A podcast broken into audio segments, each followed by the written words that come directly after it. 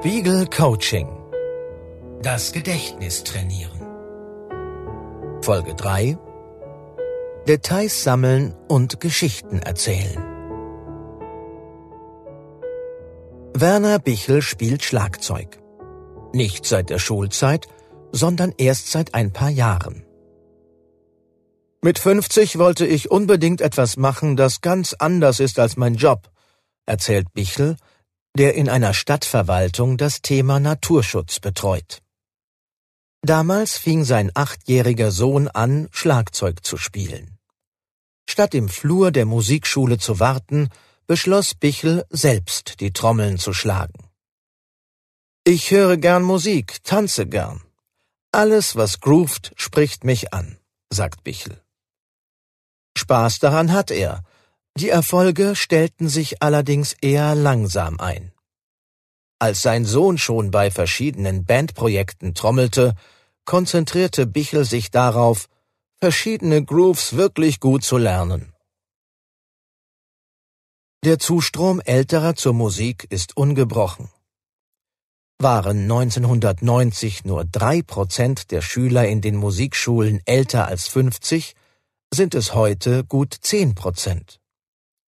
Denn es hilft dem Gedächtnis, etwas Neues zu lernen.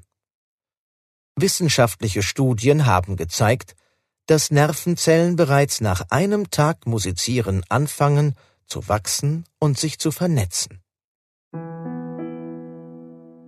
Auch eine Studie des Universitätsklinikums Hamburg-Eppendorf konnte diesen Zusammenhang belegen. Neurowissenschaftler baten vierundvierzig Frauen und Männer zwischen fünfzig und siebenundsechzig Jahren, drei Monate lang Jonglieren zu üben. Tatsächlich erlernten alle vierundvierzig Teilnehmer, wie man die Bälle durch die Luft wirbelt. Es dauerte im Schnitt nur etwas länger als bei jüngeren Menschen. Die Untersuchung im Kernspin ergab, die graue Substanz im Gehirn hatte zugenommen, insbesondere der visuelle Assoziationskortex, also die Region im Gehirn, die darauf spezialisiert ist, Bewegungen im Raum wahrzunehmen. Auch der Hippocampus, eine zentrale Struktur für Lernen und Gedächtnis, war gewachsen, sowie der Nucleus accumbens, ein Teil des Belohnungssystems im Gehirn. Das heißt, das Gehirn wächst mit seinen Aufgaben.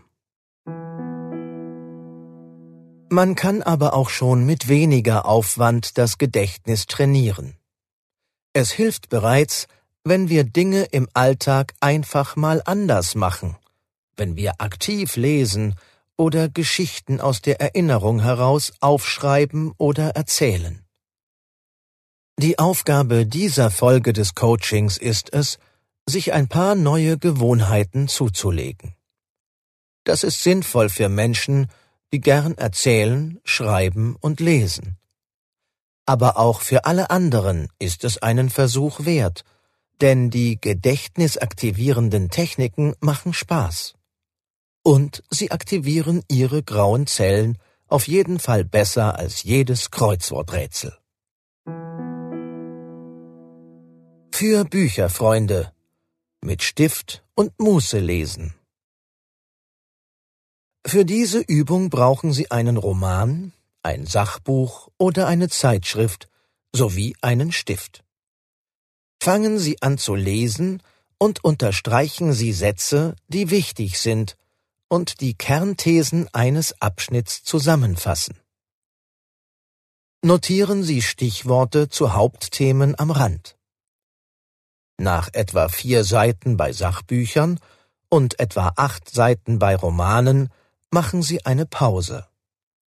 Versuchen Sie im Stillen zu rekapitulieren, was die wichtigsten Punkte der letzten Seiten waren.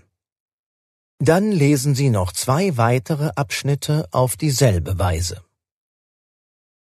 Diese Art des aktiven Lesens festigt erwiesenermaßen Inhalte aus Büchern im Gehirn und schult es. Wiederholen Sie diese Art zu lesen in den nächsten Tagen dreimal. Und, wenn Sie die Gelegenheit haben, erzählen Sie Ihrem Partner oder einem Freund von den Inhalten und Thesen des Buches, das Sie gerade lesen. Sie werden sehen, es geht wahrscheinlich besser als sonst. Für Erzähler. Meine erste eigene Wohnung. Sie erzählen gern Geschichten von früher? Dann los! Suchen Sie sich entweder eine Person, der Sie eine erinnerungsreiche Geschichte erzählen dürfen, oder, für den Anfang ist das einfacher, schreiben Sie eine Erinnerung möglichst präzise auf.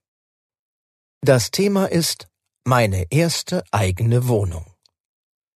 Versuchen Sie, sich so detailliert wie möglich zu erinnern, wie es in Ihrer ersten Wohnung oder Ihrem ersten Haus aussah.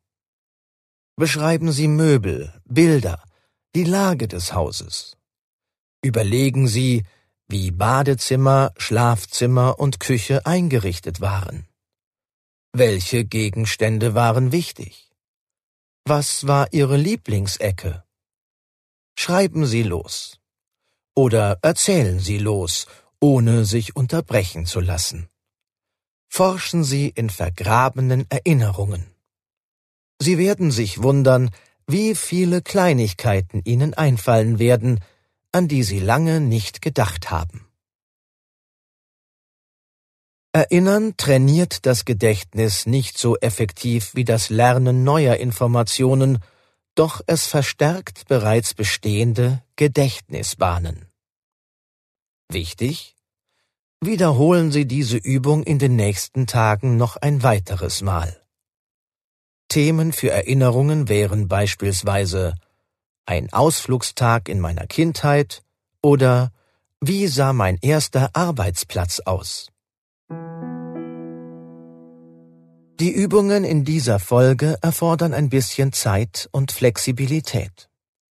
Sie werden ein paar Minuten brauchen, um Ihre Erinnerungen detailliert aufzuschreiben. Und auch das aktive Lesen wird länger dauern als gewohnt. Nehmen Sie sich dennoch Zeit für die Techniken. Sie schulen das Gedächtnis auf spielerische Weise. Kennen Sie den Spruch „Fisch macht klug“? Warum darin viel Wahrheit liegt, erläutert die nächste Folge des Coachings. Spiegel Coaching. Das Gedächtnis trainieren.